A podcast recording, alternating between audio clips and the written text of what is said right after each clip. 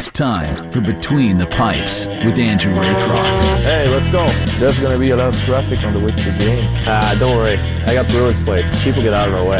Au revoir. Have a good game. Great plates. I want them too. Are you even old enough to drive? Presented by John Sewer and Drain Cleaning. The name to know when your drains don't flow on WEEI. Oh, Andrew Raycroft is brought to you by Shaw's and Star Market Perfect, perfecting the art of fresh by John Sewer and Drain Cleaning.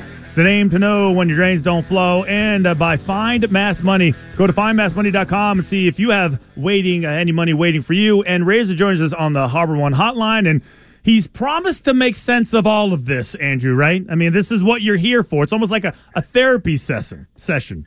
Oh, that that I cannot do. I, I cannot make sense of this game. Uh, it's funny. I just got off the phone with my best friend in the world, who's uh, we've been together through hockey for 20 plus years now, and talking. It doesn't make sense. The game doesn't make sense, and that's why there's so many more upsets in this game than there is in football or basketball or baseball. You can get a bad break in all of those every once in a while, but you can continually get them in hockey, or you can continue that goal in 40 seconds left.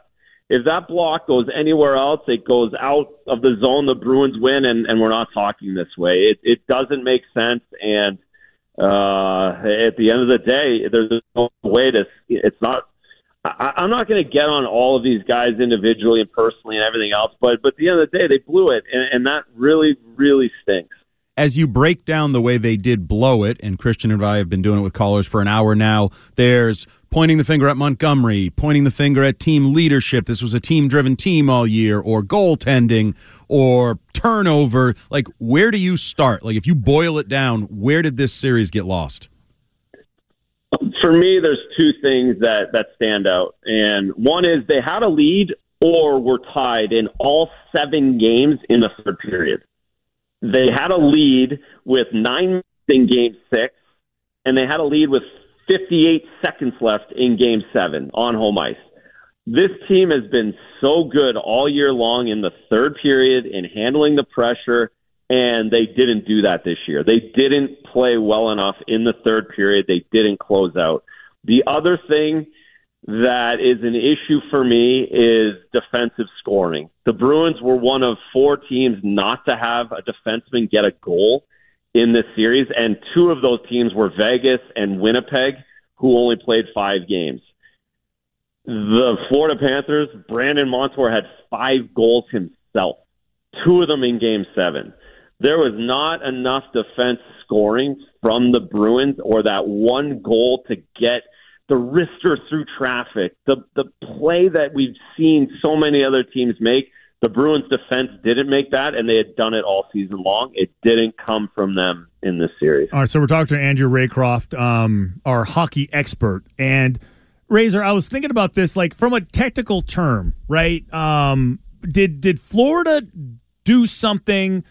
That was so counter to what they used to do? Like, did they find like a weakness that no other team throughout the regular season had found and just kind of exposed them? Like, from technically, you know, is that something that you saw? Like, they saw something and they took the opportunity and made them pay for it. No, it, it didn't seem that way. It seemed like they played fast. They got in on the forecheck like all other teams in the playoffs. The Bruins just didn't handle it. They, that for whatever reason, the Bruins didn't see the passes through the neutral zone the same way. They were forcing plays, and at no point did they, especially in these last two games where they had leads, they didn't take an icing. They didn't just fire it off the glass. They tried to make plays too often and I'm not sure if it was the confidence from the regular season that continued to carry over and they continued to think that they were there. But you, I just would have expected by the game six, by game seven, that they would have realized that Florida was playing a really good game. They're long, they have lots of good sticks, and you, you have to take your medicine a little bit more. And for whatever reason, they weren't able to do that in the closing minutes of these games. And uh, so, so it, was it, it? So, so was it just like I mean, I guess maybe we're just uh, did we just overestimate uh, overestimate this uh, this roster? because it seems like like they were played a heavier game, they were more physical, like they wanted it more. I mean, it, all these little attributes like led to this loss, and I'm trying to figure out like when did they realize they were really screwed in all of this? Well, I, I can't imagine they really thought that all the way till the end. I, again, they had a lead in Game Seven with um, 59 seconds left, and they had a lead in Game Six on the road with nine minutes left. I don't think this team, this Bruins team, ever thought that they were really in trouble.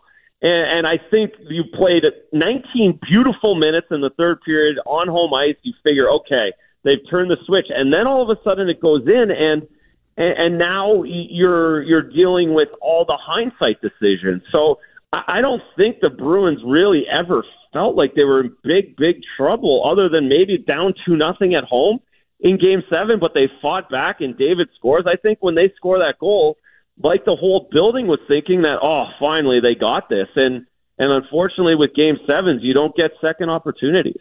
Andrew, I need you to explain something to me that I don't understand and I don't like, and that's the existence of goalie Bob making what seemed like some of the biggest decisions in this series for this team. You have Jim Montgomery saying, well, for more information on that, you got to talk to goalie Bob.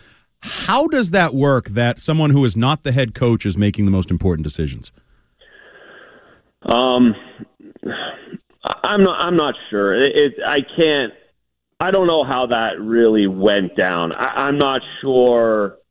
You know, at the end of the day, the head coach makes big decisions. Okay, so at the end of the day, he's in charge. So I, I don't know exactly. Uh, I and I didn't really hear that like how the question was or the quotes or anything. What I do know is in hockey, the the goalie coach has a, has input on the goaltenders. That's basically their their job is to have a feel for how their goaltenders are feeling, how one of them needs a boost, one of them needs to be brought down from a high horse sometimes. Uh, who's playing well? What does this look like? Why did this goal go in? Answering those questions and managing those things for the head coach.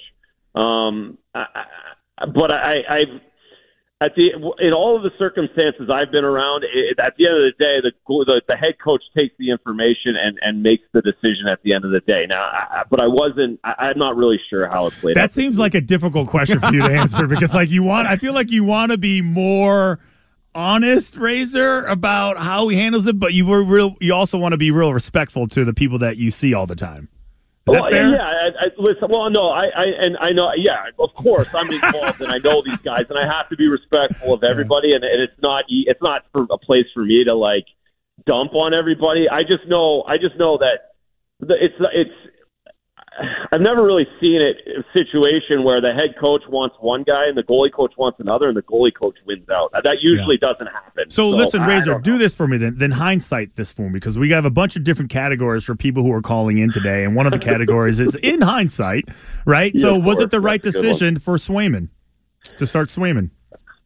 Well, you had you had it play out kind of the way you expected it. You you were playing. You were going to go. If you went with Swayman, you were roll. You were expecting a rusty goal to go in in the first period, which we saw. I, I don't. I I think that's what that was. Mm-hmm. I don't think that was the backhander along the ice. Isn't something that we've seen go in most of the year.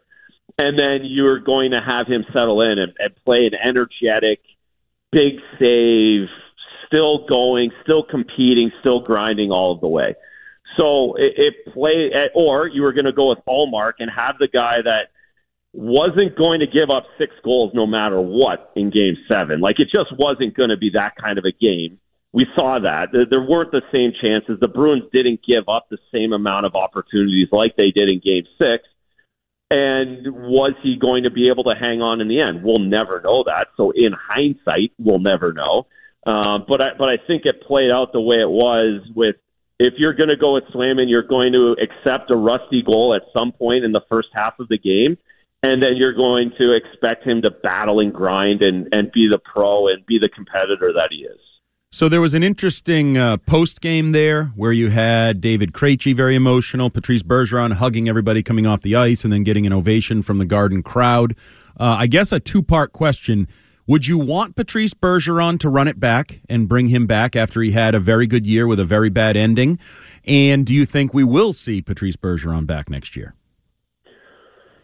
Well, that that that looked that looked like closure to me last night. Um, I, I think you always have to leave. This this one. We're gonna like last year. The decision took a while.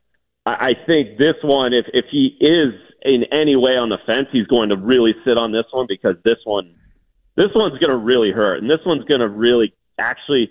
And I heard Curtis talk, say it this morning, and it, it, it this one usually you lose game seven and everyone feels really bad for a day or two and then you look back and you're like yeah that that was kind of the way it was supposed to go or it just didn't go this one's going to get worse over the next 10 days the two weeks i can't i can't envision it not being worse after like we're in shock right now and five or six days once this next round gets going it's only going to hurt more for these guys so I can see it. If, if he is on the fence, the decision is going to be longer. But for me, it looked like closure of course you're going to want a Patrice Bergeron in your lineup. I think he could continue to play and be very, very impactful for this team and this franchise by playing less or taking on a different role. But at the same time, it's hard to imagine Patrice Bergeron being your third line center. It's he, he's a he's a Hall of Famer, and I think he's only a first line guy. And and it just last night it it felt like the the twirl of the stick at the end was was it. Okay, so so last one for me, and we'll let you go. And I appreciate you coming on uh, such a short notice. But this was actually an Andy Hart uh, kind of opinion, I guess. Question. I want to bring it to you before we left. Before you left. So if you are the Bruins, like what what scenario would you like to see play out more? Florida losing in the next series, or going on to win the cup? Like what what scenario makes you feel better about what happened to you?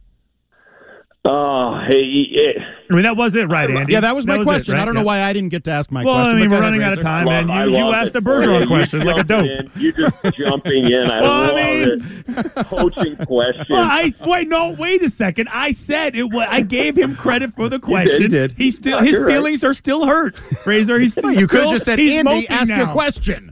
Yeah, not mentally tough enough hard. Like, you gotta be, you gotta be hard. um, I, I suppose you want to see them. You know what? I want to see Florida lose. Like, I don't want to. you want to see Florida lose. You don't want to chuck in the interviews anymore. Like, you want to see them go away because I think it. I think it would hurt just as much if they go on to win the cup and you were 38 seconds away from closing them out. Uh, it might just emphasize how, how you were pretty good. So I, I want to see Florida lose. Yeah, I'm with you. I It'd won't be- be, watching much hockey. I it's don't a, think. for- isn't it? It for a would just like a constant reminder of like how you Yeah. failed, right? And Yeah, as opposed to being like, a, oh, this was a fluke. Like if they lose, right? It's just a fluke. It's not like oh they actually beat you. It was like it was, this is an outlier. It's a gag job. Yeah, you feel better Yeah, about your failure. Yeah, every series Florida wins, we're gonna we're probably gonna still be talking about how the Bruins blew it on the radio. If, if they Yep. go away, then then maybe it all goes away. I don't know. Yep. All right, Razor, I appreciate you. Listen, we're going to talk to you again on Thursday. We'll, we'll wrap up the entire season with Gresh as he is, um, you know, dealing with a uh, water issue in his house. So he called in Oh, sick boy. today. Yeah, his water broke. He's expecting triplets. Oh, Razor, we'll nice. talk to you on Thursday, buddy. I appreciate Radio it. gang. All Yeah, right. yeah.